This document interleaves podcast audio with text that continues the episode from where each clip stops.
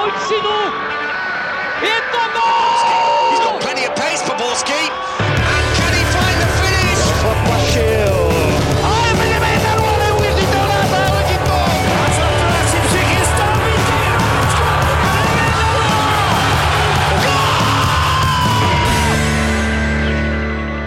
Dobrý den, vítám vás u druhého dílu Fotbal Focus podcastu, ve kterém se ohledneme za prvním zápasem českých fotbalistů a dalšími událostmi nabitými úvodními dny Eura. A také se podíváme na příští, možná klíčový zápas české reprezentace proti Chorvatsku. Od mikrofonu vás zdraví Jonáš Kucharský a ve studiu už vítám kolegy z redakce webu ČT Sport, Pavla Jahodu a Martina Vajta. Ahoj. Ahoj, ahoj. A přímo z Francie vítám na, na telefonu našeho hosta z eSport TV Michala Petráka. Dobrý den. Čau Michale. Pěkně chrčíš. Krásně chrčíš. Odkud voláš, Michale? Uh, volám, volám uh, z tiskového střediska v Tour. Uh, jsme přímo na stadionu a uh, Wi-Fi tady by měla fungovat, tak určení nechápu. A jak to teda v Tour vypadá v současné době teďka? No vypadá to, vypadá to moc dobře. Musím říct, že když jsem byl vlastně na minulém euru v Polsku, tak ten tým byl ubytovaný přímo v centru města. My jsme od nich bydleli asi pět minut cesty a bylo to takové trošku rušné místo, protože vlastně to bylo opravdu v centru na pěší zóně. A když to tady, tady zvolili a, takový kompromis mezi tímhle a mezi Portugalskem v roce 2004, kde zase byl ten tým úplně odříznutý na nějakém golfovém hřišti. Ale teďka je v takovém uzavřeném hotelu, který je sice jako odloučená lokalita, ale je poměrně blízko centru, takže hráči se můžou v podstatě během nějakých tří zastávek tramvají dostat do centra, když mají chuť. A ten stadion je moc pěkný. Podmínky na přípravu mají, eh, myslím, vynikající. Je tady vlastně stadion druholigového týmu eh, s výborným trávníkem a veškeré zázemí je úplně v pohodě. A jak se ti zatím jeví atmosféra v národním týmu a liší, liší se třeba v něčem od předchozích šampionátů? No tak rozhodně se liší eh, od Polska, kde vlastně ten tým měl takovou, jak bych to řekl, ob- obleženeckou mentalitu, že vlastně tehdy byla velmi silná kritika na Michala Bílka a Milan Baroš byl pod tlakem fanoušků a ten tým v podstatě těžil z toho, že všichni byli proti němu a on se sevřel, bojoval sám za sebe, aby dokázal světu, že na to má. Teďka je atmosféra taková uvolněnější, řekl bych, že vlastně ani potom po té první prohře se Španělskem a ten tým nečelil nějaké drsné kritice na rozdíl od toho minulého eura, a, takže vlastně hráči si sami uvědomují, že možná lepší výsledek v tom zápase snad ani uhrát nemohli. A vlastně je to, řekl bych, že je taková pohoda, jak v týmu, tak navenek to působí jakože vlastně ty důležité zápasy teprve ten tým čekají. A myslíš si, že tým si teda vzal spíš ty pozitiva z toho zápasu, že dobře fungovala obrana a dokázali jsme se poměrně dlouho ubránit španělskému náporu, anebo se zaměřují spíš na to, že úplně ten přechod, třeba přechod do útoku nefungoval? No myslím si, že, že spíš si z toho vzali pozitiva, že samozřejmě hráči litovali toho, že dostali gol tak těsně před koncem, který je připravil obod, ale myslím, že se k tomu staví tak, že ten zápas to odehráli dobře, což si myslím, že minimálně v defenzivě je pravda do jisté míry. A myslím si, že spíš to berou tak, že mohli uhrát víc, ale ne, že potřebovali uhrát víc. A ještě možná předtím, než začneme hodnotit ten zápas, tak by mě ještě zajímalo, kolik českých fanoušků se vypravilo do Toulouse, protože se mluvilo i o tom, no, že... No, já jsem, já jsem v Toulouse do okolností byl, protože já jsem na tomhle šampionátu akreditovaný jako televizní non-right holder, jako nedržitel televizních práv, takže já se vlastně nedostanu na stadion během zápasu, mm. ale sledoval jsem samozřejmě zápas poctivě ve fanzóně, kde jsem sledoval teda i fanoušky, a fanoušků českých tam bylo, tam bylo hodně v Toulouse. Až mě to samotného překvapilo. Vlastně večer před zápasem i dopoledne před zápasem hlavní náměstí Place du Capitol v Toulouse byla v podstatě jedna velká party. Španělé tam měli kapelu, toreadory a takové ty klasické propriety a Češi samozřejmě vysoký jalovec a tak dále. Ale byla to velmi jako přátelská atmosféra, hodně fanoušků obou táborů tam bylo, takže bylo to, bylo to fajn, byla to taková prostě party, naprosto odlišné od toho, co se asi dělo v Marseille. Tak to se asi můžeme přesunout teda k hodnocení prvního zápasu se Španělskem. Budu směřovat i trochu teďka na kluky ve studiu. A jak hodnotíte teda taktiku trenéra Vrby? Já bych řekl, jindy jsem zastánce ofenzivního stylu fotbalu a podporoval bych za každé situace hrát ofenzivně. Ale ten soupeř, který proti nám stal Španělsko, byl tak silný, že i já sám před zápasem se říkal, že bych preferoval prešovský beton s hraním na rychlé breaky, což se z části pro ukázalo, že jsme hráli prešovský beton, dá se říct. Ačkoliv ty breaky tolik nevycházely. Já si myslím, že taktika Pavla Vrby byla hrát zezadu, ale ne tolik jelikož hold jsme dostali, dali Španělům hodně prostoru a oni se rozjeli zatímco my jsme se nechytli. Hmm. Bylo to vidět podle mě na Tomáši Rosickém, na Vladimírovi Daridovi, jak dohrál fotbal, ví, že jak se ze začátku nechytne, tak má potom problém naskočit do rozjetého vlaku a to se myslím tomhle zápase stalo. Tohle byl teda ten zásadní problém, proč jsme nepřecházeli do útoku? Já si myslím, že česká reprezentace asi zvolila docela realistický plán vzhledem k tomu, že uh, šesti hráčům v tom týmu bylo přes 30 a uh, dalo se čekat, že v Tulu prostě na jihu Španělska, že bude panovat velké vedro, což se asi nakonec nepotvrdilo, což nám možná ale potom spíš řekne Michal, jak tam vlastně přímo bylo, i když pršelo a podobně ale mně, mně spíš jako vlastně přišlo, že ono se asi hodně mluvilo o tom, a trenér Vrba za to byl kritizovaný, že reprezentace nehrála takový ten styl fotbalu, jaký praktikoval třeba Jaroslav Hřebík ve finále uh, mistrovství Evropy 19 před pěti lety, ale to je taky potřeba nějakým způsobem si uvědomit, že takovýchto styl hry jde asi praktikovat spíš s mladšími hráči, právě jako třeba s těmi devatenáctkami nebo, nebo loni na mistrovství Evropy 21 a ne úplně s takovou zálohou a takovým, takovou obranou, jaká tam byla. No. A taky bych ještě vlastně řekl, že podobně hrála ta reprezentace už dvakrát eh, s Nězozemskem i v kvalifikaci a nikomu to moc nevadilo, protože se dvakrát vyhrálo a ta reprezentace taky vlastně hrála pasivně, akorát teďka prostě ten výsledek nebyl úplně ideální. No, Michale, jak to teda vypadalo s tím počasím na místě? No s počasím na vypadalo tak, že eh, se velmi střídalo. Vlastně tím, jak jsem byl v té fanzóně, tak jsem to měl z první ruky. Chvíli docela silný déšť a chvíli zase silné sluníčko, takže člověk pořád sundával bundu, nandával bundu, ale eh, nějaké vedro nebo něco, že by bylo dusno, že by se v tom špatně hrál fotbal, to určitě ne. Myslím, že eh, to právě víš, bylo vhodné počasí na fotbal. No a nebylo teda možná i trochu naivní Samozřejmě bylo krásné, že ještě v 85. minutě jsme hráli 0-0, ale když se podíváme na výsledky Španělů na posledních eurech, tak oni 6 z posledních 9 gólů dali po 85. minutě. Nebylo trochu naivní si myslet, že vůbec těch 90 minut jsme schopní vlastně bránit? No, já souhlasím vlastně s klukama ve studiu, že jiná taktika se asi na Španěli moc zvolit nedala. Ono ostatně i ta Sebíková 19 je teď trochu mýtizovaná, ale oni taky hráli v hlubokém bloku, i když hmm. ne tak hlubokém a vlastně jediný rozdíl byl, že měli vepředu eh, přikryla se Skalákem, kteří dost agresivně a rychle napadali eh, rozhrávku Španělů hned zezadu a tím je dostávali do problému. Já si myslím, že to je to, co chybělo na Roďáku eh, teď proti Španělsku.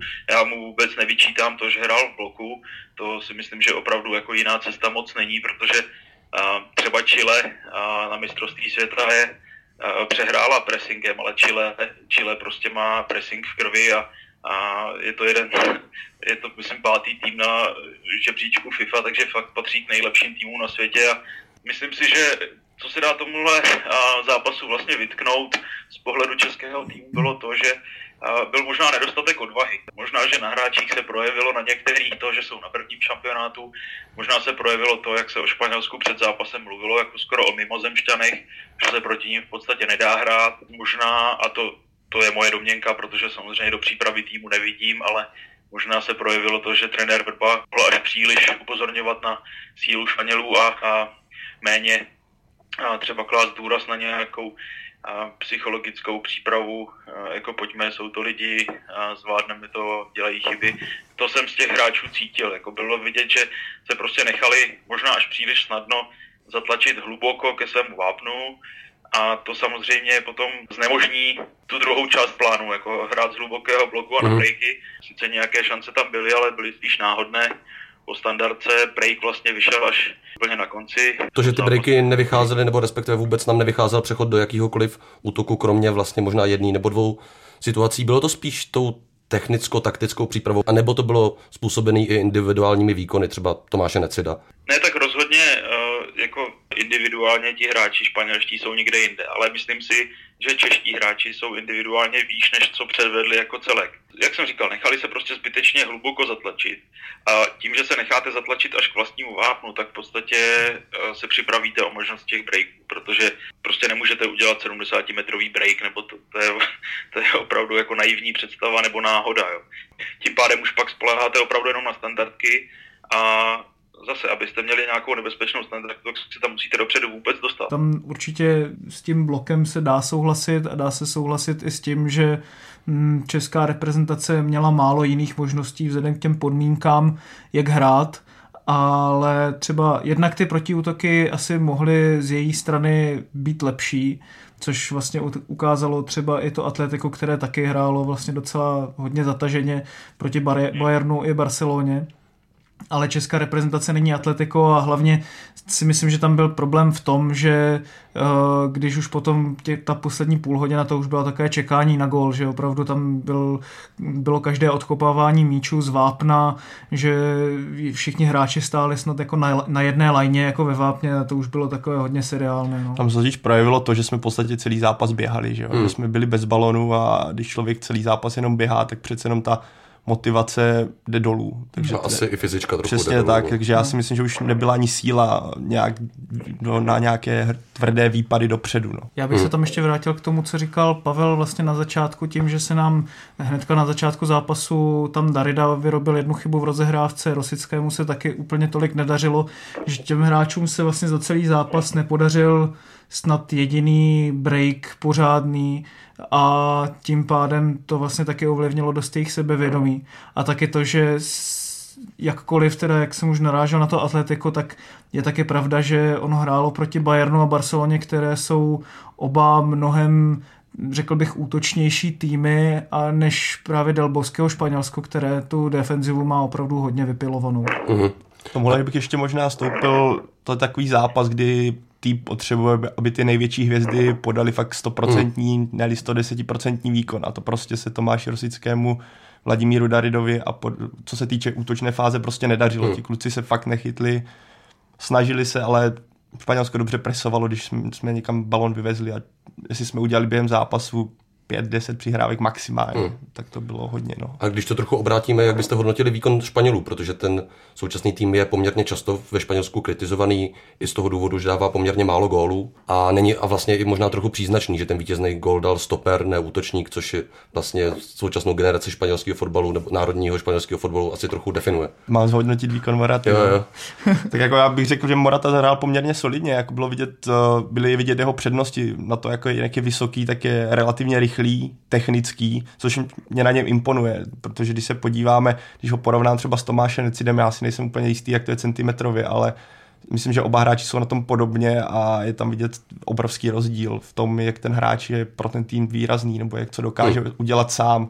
Tím, co Tomáš Necid si podrží míč, ale nedokáže něco sám vymyslet, tak Morata to naopak dokáže. Snažil se o nějaké samostatné průniky, i když se mu to tolik nedařilo, protože česká obrana hrála fakt eh, skutečně vzadu velmi dobře, organizovaně.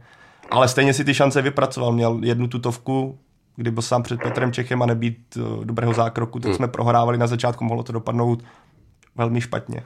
Z té španělské hry mě spíš zklamaly ty kraje, tam Nolito asi úplně nepřesvědčil, stejně jako David Silva z druhé strany, o tom, že by Španělé mohli využít těch rychlých krajů zálohy vlastně proti tomu zataženému bloku, to asi tak úplně nejde a vlastně českému týmu, když už se vlastně vytáhli třeba při těch standardkách, tak eh, skvěle byl zvládnutý přechod do obrany, takže tím pádem potom ten prostor pro ty protiútoky z té španělské strany nebyl takový.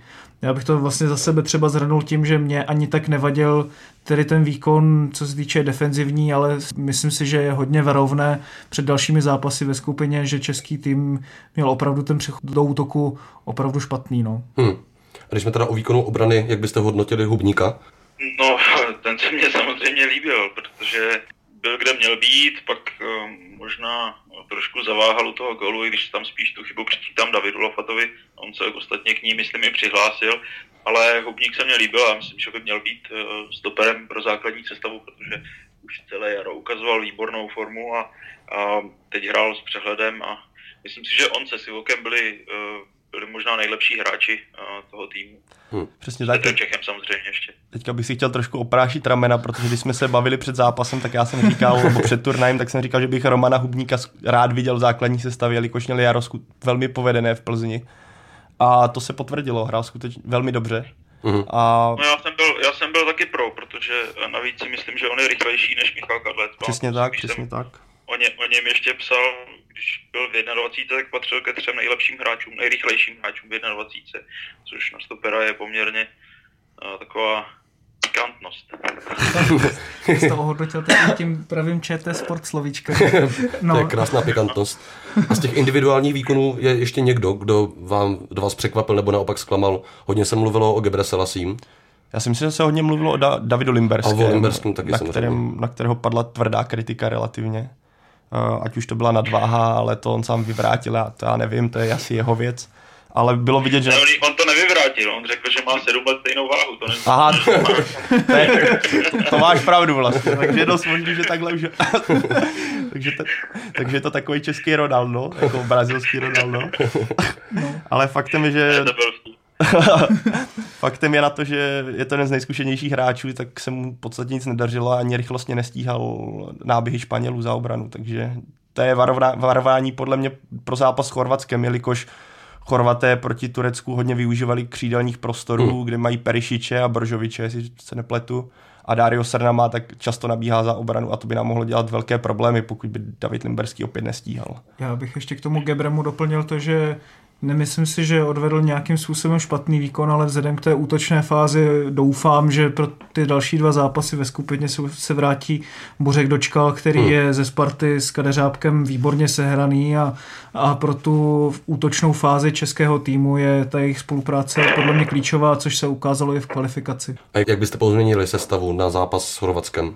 No, já bych uh, samozřejmě, kdybych měl football manager, tak bych uh, dal uh, Tea jeho bych dal doleva místo Davida Limberského a, a místo uh, Tea bych dopředu postavil asi Jiřího Skaláka. Hmm. Protože uh, Bořek Dočkal je sice vynikající fotbalista a produktivní. Když se člověk podívá na jeho statistiky vstřelených gólů a asistencí, tak uh, jako nepopiratelně uh, je velmi produktivní. Ale myslím si, že uh, pro ten styl fotbalu, který bude proti nám praktikovat Chorvatsko, který bude v čem podobný uh, tomu Španělsku. A, takže Jiří Skalák je rychlostně lépe vybavený. Hmm. A myslím si, že na křídlo to bude vhodnější než Bořek Dočkal, který by tam stejně se stahoval do středu a stejně tam sice vytvářel prostor pro Pavla Kadeřábka, ale prostě nebyl, nevznikal by tam takový tlak na tom křídle, který si myslím, že bude důležitý, protože chorvatští beci krajní jsou hodně ofenzivní Přesně tak, abych, jako, já bych souhlasil s Michalem, že potřebuje jako Bořek dočkal je samozřejmě výborný hráč, prokazuje ve Spartě už dlouhodobě, ale uh, pro zápas s tím Chorvatskem bych určitě nasadil Řího Skaláka, který má rychlost, protože když se podíváme uh, jestli bude hrát zase Tomáš Neci, tak to není žádný rychlík. To právě chtěl zeptat, Přesně co, co, co, s útokem a jestli by možná teda ten Skalák nebyl i potenciální řešení na případnou jako falešnou devítku nebo něco takového, jako rychlého běhavého útočníka. Já si určitě myslím, že potřebujeme dopředu rychlý hráč. Pokud tam bude Tomáš Necit, bude tam zůstávat Tomáš Necit, tak potřebujeme ho doplnit, do, bude hrát určitě Krejčí a potřebujeme ho doplnit ještě minimálně jedním rychlým hráčem, což si myslím, že Bořek dočkal není. Hmm. A Jiří Skálak byl ideální volba pro mě v, tomhle, v téhle situaci. Když, jsme, když se vrátím k tomu Tomášovi Necedovi, říkáme pokud bude hrát a myslíte si, že by měl hrát? No, já si myslím, že ano. Pokud, pokud skutečně Pavel Verba nesáhne k nějaké revoluci, že by udělal e, supermobilní e, útočnou trojici, že, že by tam třeba právě byli Skalák s Krejčím a pod nimi trošku dočkal a, a ještě Rosický, který vlastně, o kterém Vrba taky uvažoval, že by mohl hrát falešnou devítku proti Španělsku, což by skutečně bylo velké překvapení. Hmm ale myslím si, proč by to nemohlo fungovat. Tak si myslím, že Tomáš Necit je pořád nejlepší volba uh, na hrot útoku, protože uh, sice v rámci svých možností, ale dokáže podržet míč, dokáže ho sklepnout, dokáže uhrát osobní souboj. Úplně pomalý taky není a um, akorát prostě potřebuje lepší, mnohem lepší doplnění, uh, než, než bylo v zápase se Španělskem. No. Právě hmm. proto si myslím, že třeba ten Jiří Skalák by byl lepší variantou než Bořek Dočkal, protože prostě je pohyblivější. No. Já s tím naprosto souhlasím. Samozřejmě by bylo lepší, kdybychom měli na hrotu rychlejšího útočníka než je Tomáš Necid, ale asi lepší možnost není i kvůli tomu, z čeho vlastně ten český tým nejvíce hrozil v tom zápasu se Španělskem. To jsou standardní situace a pokud chceme na nich být úspěšní, tak hmm. si myslím, že Tomáš Necid je na hrotu jasná volba. Takže klíčem k porazení Chorvatska jsou mimo jiné standardky, je to tak? No to si myslím, že platí uh, obecně v každém zápase, ale když máte proti sobě soupeře, který má individuální kvalitu o tolik lepší než vy, což Chorvati jsou stejně tak jako Španělsko, možná v trochu menší míře, tak uh, tak jsou standardky o to důležitější. No. Já bych ještě, co se bavím, když se bavíme o Chorvatsku, abych zapomněli jsme zmínit, nebo ještě nepadlo jméno Luky Modriče, o kterém se spekulovalo, jestli bude unavený po sezóně nebo nebude, hmm. protože Real přece jenom došel do finále ligy mistrů, ale bylo vidět, že on je plný elánu, byl vidět vepředu, byl vidět zadu, když musel Vedran Čorluka si nechávat omotávat hlavu, když měl zranění po několikátech, kdy musel pětkrát snad ven za západ, co se mu asi v kariéře nikdy nestalo, tak byl na stoperu, že jo. Najednou se zařadil do pětky stoperské a bránil jak divej. Takže hmm. hrál naprosto výborně. Luka Modrič se mi strašně líbil v tom zápase, pokud nepočítám křídelní prostory Chorvatska a musíme si na něj dávat velký pozor. A jak teda pokrýt ten prostor, ve kterém se Modrič pohybuje? To nějakým způsobem zmiňovali už i čeští hráči a Pavel Vrba vlastně před tím zápasem s Chorvatskem, že chtějí více útočit, že vlastně klíčem k tomu zápasu se Španělskem byla přítomnost Serža Busquetse na hřišti, že ten zápas s tím Chorvatskem by nemusel být až tolik jiný, co se týče toho, že ti Chorvaté budou dominovat, ale možná by tam se mohly otevřít nějaká okénka ve středu zálohy nebo tím, že prostě ty kraje nebudou natolik pokryté, ale Možná, možná třeba ta, ten dobrý výkon Chorvatů byl uspůsobený i tím, že Turci v tom zápase opravdu nic moc nepředvedli, což hmm. mě teda překvapilo docela, musím říct. My jsme se, my jsme se tady ptali právě toho Antonína Plachého přesně tímhle stylem, jak pokrýt Modriče, jak zastavit Modriče. On na to odpověděl pregnantně jedním slovem blbě. já, já myslím, že to docela vystihuje, no, je prostě potřeba totální součinnost té středové záložní trojice. A, a nechal by si teda Michale ve stejném složení, jako hrála ve Španěl, se Španělskem? Určitě, určitě, protože si myslím, že má, že má velké předpoklady. Jako z pohledu toho, co je na výběr, takže je ideálně složená. A jak si teda myslíte vlastně všichni tři, jak to dopadne? Já bych byl docela skeptický ohledně toho uh, útoku, ale na druhou stranu vrbovi týmy se vlastně vždycky vyznačovali tím, že když potřebovali zlepšit nějakou část svého výkonu, takže to zvládli. A já věřím tomu, že je ten přechod do útoku, že bude lepší teda no, proti těm Chorvatům. Takže tím pádem bychom tam něco snad mohli uhrát. Já si tuším, že to bude, budeme bránit, budou na nás rychle ataky po křídlech a my budeme se snažit přecházet do útoku, ale já budu optimista. Na turnaj, pokud se nepletu, byl zatím jenom jeden over v sáskařské terminologii, ale já si dovolím typnout dokonce i výsledek a já si myslím, že vyhrajeme 2-1. Hmm. Oh. To je krásné. A Michale? No já jsem úplně, eh, řekl bych, příšerný typer. Jeden z nejhorších světě, 100%. A jako myslím si, že ten tým, eh, který tady Pavel Orba má, má svůj potenciál. Pokud se poučí z toho zápasu se Španělskem, jakože bude muset, protože ví, že už proti Chorvatsku musí zabrat a, a nenechá se zatlačit tak hluboko, s čímž právě souvisí ty problémy v přechodu do útoku, tak eh, si myslím, že minimálně bod by mohl uhrát, ale chce to, aby opravdu se všechno sešlo, protože Chorvati, já si myslím, že jsou jenom malinko pod Španělskem. A mm.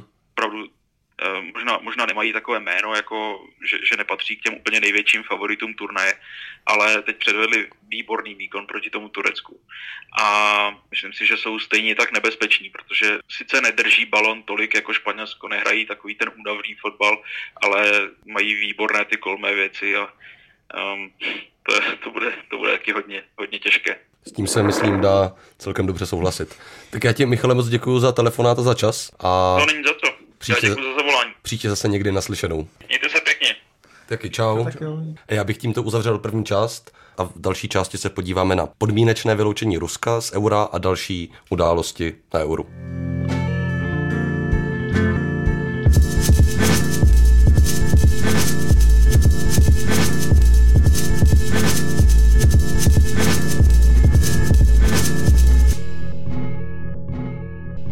Vás vítám u poslechu druhé části a zatím zřejmě největší událostí na letošním euro je zatím podmínečné vyloučení Ruska z mistrovství Evropy po nepokojích v Marseji, jak na stadionu, tak v ulicích. A reakce jak ruských politiků i svazových funkcionářů a nebo i ruských médií na sebe nenechala dlouho čekat. Ono teda podle všeho ty střety byly očekávatelné, protože podle informací zahraničních a i ruských novinářů bylo už před šampionátem jasné, že se tvrdé jádro ruských fanoušků chystá na euro a zápas s Anglií vidí jako příležitost k vyvolání střetů. A není překvapivý, že to je zrovna zápas Anglií, protože velká část těch ruských hardcore fans nebo těch chuligánů se nechává inspirovat tou osmdesátkovou kulturou a anglických rowdies, takže tam je asi přirozený, že si vybrali zrovna zápas Anglií.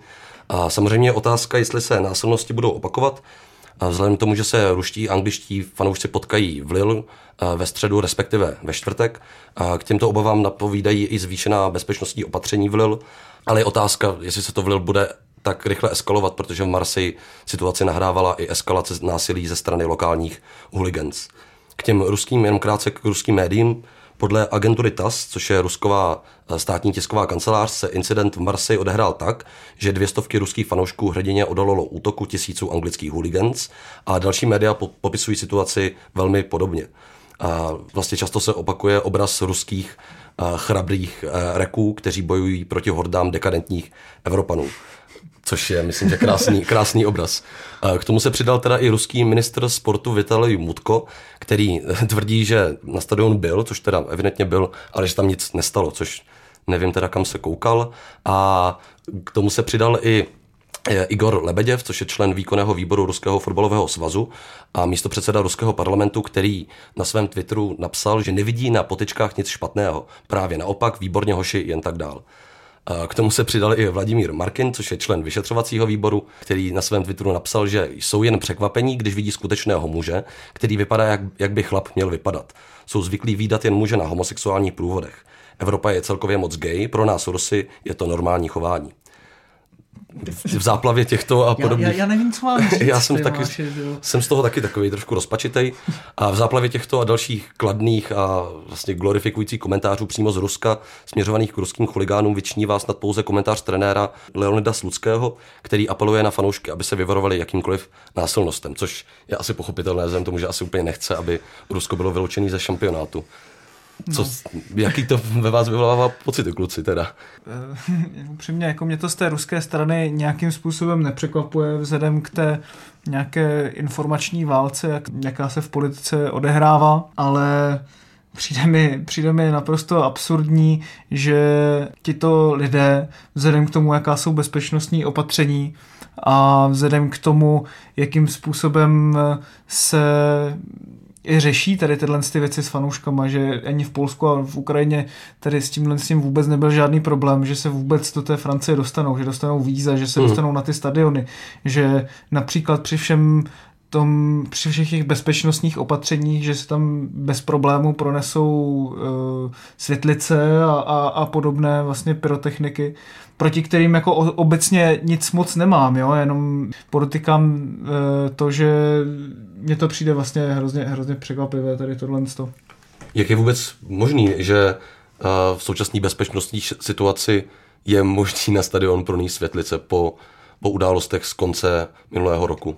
Tak ono to není, eh, ono se pronáší se světlice vždycky, ať se ty kluby snaží sebe víc, tak zatím jsem nezažil snad zápas nebo turnaj, aby se světlice nebo něco podobného neobjevilo, takže po, já si myslím, že ty hooligans nebo ti radikální fanoušci, kteří rádi nosí světlice na stadiony a dělobuchy, tak už mají v tom takový systém a už jsou v tomhle takhle sofistikovaní, že že je těžké je zastavit, že si to dávají na místa, kam asi každý sekuriták nebude sahat a přece jenom sekuritáci nemůžou asi šahat úplně všude, jelikož by z toho mohl být skandál. Takže asi, tohle je asi jedna z cest, to by, mě, to by musel odpovědět asi někdo mm. přímo z tvrdého jádra některého klubu, jak to dělají.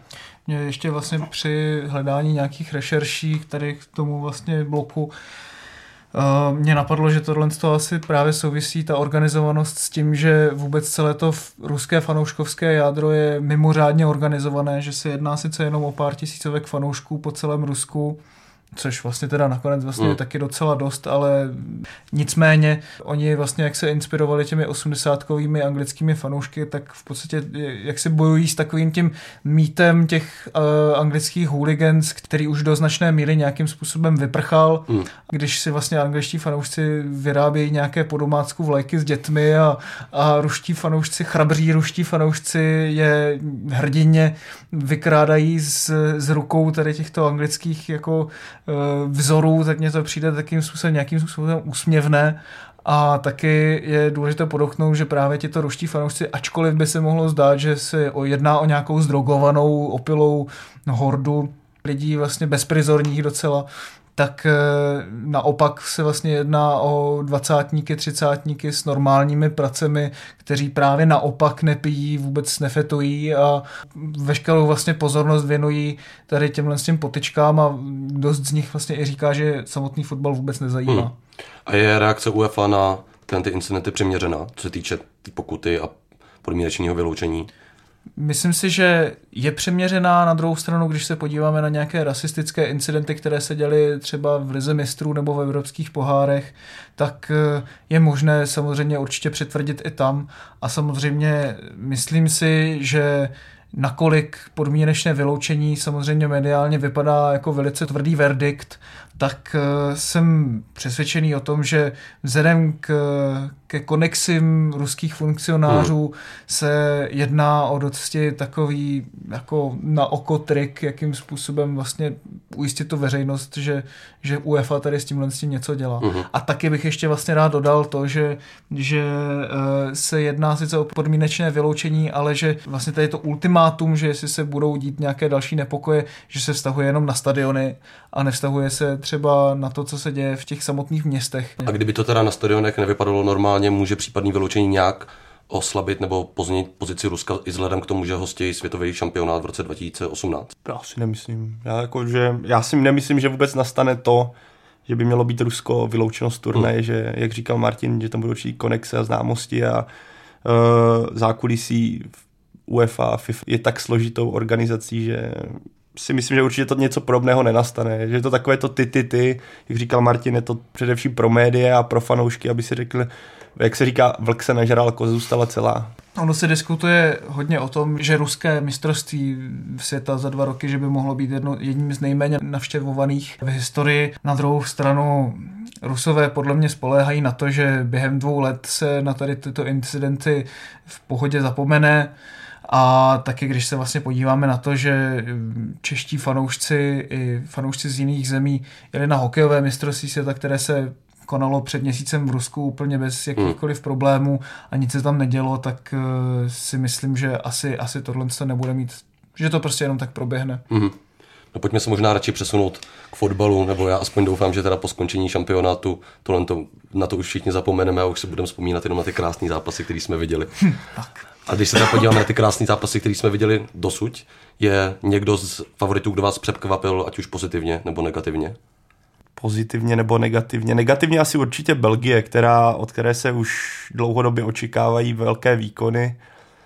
Tým je plný hvězd, ale první poločas proti Itálii mě ten tým přišel strašně nesehraný. Hrálo se, každý mě přišlo, že hrají individuálně a jak, jak už se psalo dříve, tak obrana Belgie hodně zaostála. Hrají tam, hráli tam čtyři stopeři, což bylo znát, měli strašné problémy s křídelními prostory a ani stoperské duo Fermalen Alderweireld nehrálo příliš dobře. A bylo, bylo třeba dobrý rozhodnutí, že Fertongen hrál, hrál na beku krajním, ne na stoperu? To, já, to je právě ten problém, že Belgie, jestli je nějaké místo, kde Belgie nemá kvalitu, nebo řekněme tu kvalitu v porovnání s jinými posty, tak jsou to krajní beci v současnosti. Uh, Belgii se rozpadlo Vilmocovo oblíbené stoperské duo Company Lombarec, hmm. jestli se nepletu. A mohl nasadit samozřejmě duo z Tottenhamu, kterou, které tuto sezónu hrálo výborně, tedy Vertochen, Alderweireld, ale Vilmot se rozhodl duo, toto duo rozdělit. Vertochen hrál vlevo a přišlo mi, že bylo znát, že je to přece hmm. jenom stoper, že je to originální stoper, nestíhal ty rychlé náběhy, nebyl tak mobilní, je, prostě je znát, že Belgie na tomhle bude jako doplácet, asi pokud se něco zásadního nestane. Ne? Zatímco se začátku jsem mi typoval, že by mohli dojít skutečně daleko hmm. a třeba atakovat i vítězství, tak ten první zápas ve mě zanechal jakousi takovou hořkost. Hazard nehraje dobře celou sezónu a nehrál dobře ani proti Itálii. Itálie nasadila vůbec nejstarší tým hmm. v historii Eura. No hráli výborně, hmm. bylo to skvěle propracovaná, organizovaná hra a Belgie na to doplatila. A Není to tro, nebylo to i trošku očekávatelný vzhledem tomu, jak hrála Belgie na minulém šampionátu, že se taky od ní očekávalo hodně a vypadalo to víceméně stejně? Já si myslím, že ani na tom minulém šampionátu vlastně nějakým způsobem mě nepřesvědčili o tom, že by měli udělat nějakou díru do světa. Oni ty vítězství dost jako dolovali a mě ten jejich výkon, eh, nebo respektive ten výkon na tomhle šampionátu i na minulém mistrovství světa a celá ta sestava hodně připomíná třeba Anglii v takových těch letech té zlaté generace v úvozovkách, kdy ti trenéři se snažili co nejvíce dát hvězdných hráčů do jednoho týmu na úkor toho, že to mužstvo funguje jako tým. Kdyby šlo o to, aby ten tým fungoval opravdu sehraně, takže na stoperském dolu třeba hraje v Protonchen s Alderweireldem, kteří hrají v Tottenhamu a před nimi, že by byl třeba Musa Dembele. Hmm což se prostě nestalo a ten tým prostě vypadá podle mě hrozně roztříštěně a hmm. ne, nevidím tam žádný jakoby nějaký, nějakou myšlenku vyloženě zatím. Přesně tak, ona je taky otázka trenéra Marka Vilmoce, který je dlouhodobě kritizován za to, jak k týmu přistupuje, jak to takticky hmm. zvládá a přišlo mně, že není úplně v pořádku, pohodě, když se pustil v podstatě do kritiky Itálie, která podle něj hrála jenom ze Zanděura hmm. a koukala z Gauči, nebo jak on jo, to přesně jo. řekl, což mi přijde absurdní, pokud tedy uh, má tak silné slovo, tak to měla Belgie hmm. předvést na hřišti a ne potom v tiskovém středisku. A naopak výkon Itálie, která byla trochu podceňovaná před, nebo nepodceňovaná, ale mluvilo se o ní jako nejslabším italském týmu za poměrně dlouhou dobu.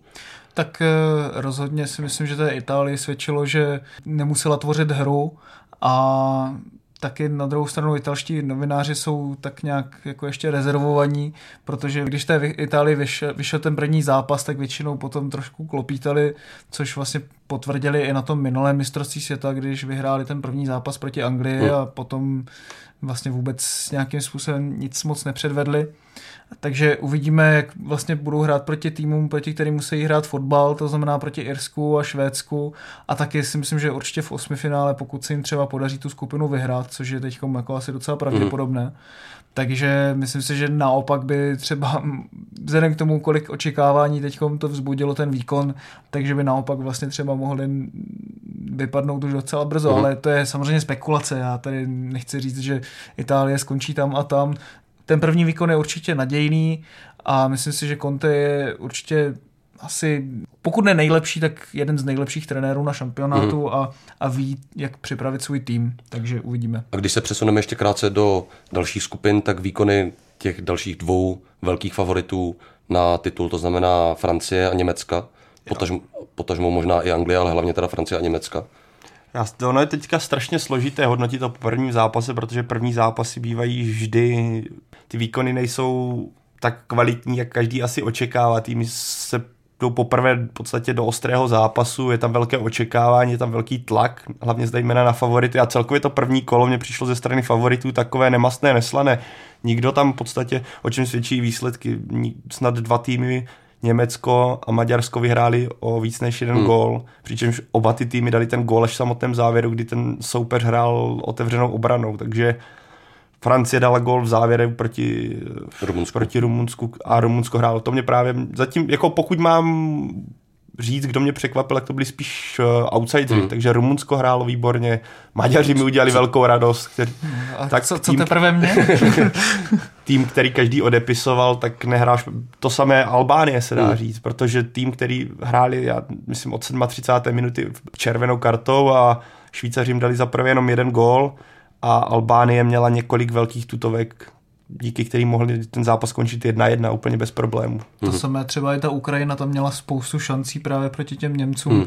Vlastně mě ani ty výkony těch uh, favoritů nějak nepřekvapily, jenom ty jejich slabiny byly asi možná víc vidět a ty outsideri se na ně dali větší pozor, což právě bylo vidět třeba i to Rumunsko podle mě odehrálo vynikající zápas proti té Francii. Mm-hmm podle mě bylo vidět, že je to prostě první soutěžní zápas po dvou letech a, a že teprve si to sedá a že Dešám bude hledat tu nejlepší sestavu u těch Němců. Tam mě to vlastně taky úplně nepřekvapilo, protože taky prohrávali docela dost zápasů nejenom teda v kvalifikaci tam teda prohrávali, myslím, jeden nebo dva s Irskem a Polskem, pokud se nemýlím, ale něk, některé i ty přípravné, takže tam bylo ještě vidět, že to úplně není to pravé, že, že tam probíhá opravdu ta generační výměna, ale prostě vydolovali ty body, což samozřejmě je pro ně důležité. Já bych ještě k tomuhle podotknul, že tady můžeme hodnotit pozitivně či negativně jakýkoliv výkon týmu, ale ten systém, který je, že postupují víceméně tři týmy ze skupiny, hmm.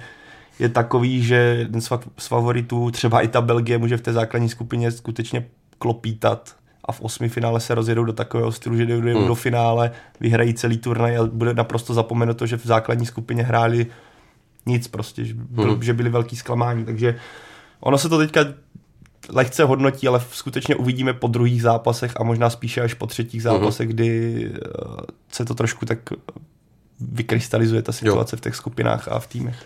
A teda úplně na závěr k tip na vítěze, jestli se to změnilo od minule, nebo jednoslovně klidně, Martine. Mm, pro mě se to nezměnilo, já pořád favorizuji Francii a myslím si, že ten první zápas mě v tom paradoxně jenom utvrdil, protože tam mají tolik individuální hmm. kvality. A Pavle? Já, já si nejsem jistý. Popravdě možná mi to změnilo, že jsem, zatímco předtím jsem uvažoval nad určitými vítězi, tak v současnosti asi nedokážu říct. Jak říká Martin, asi se dá stále hovořit o Francii. Já se těším na výkony Anglie, které, kterou vždycky stavím vysoko, i když ji většina lidí kritizuje. A tenhle tým se mi, vzhledem k tomu, že tam je Kostra z Tottenhamu, který tuhle sezonu hrál skutečně dobře, tak jim stále věřím, že by mohli něco předvést, pokud Hodgson nebude tak konzervativní a nenechá Jamie Wardyho sedět celý zápas. Já bych si jenom tak rýpnul vzhledem k tomu, že to Tottenham, tak já jim právě to, proto, přesně tak. proto úplně moc nevěřím.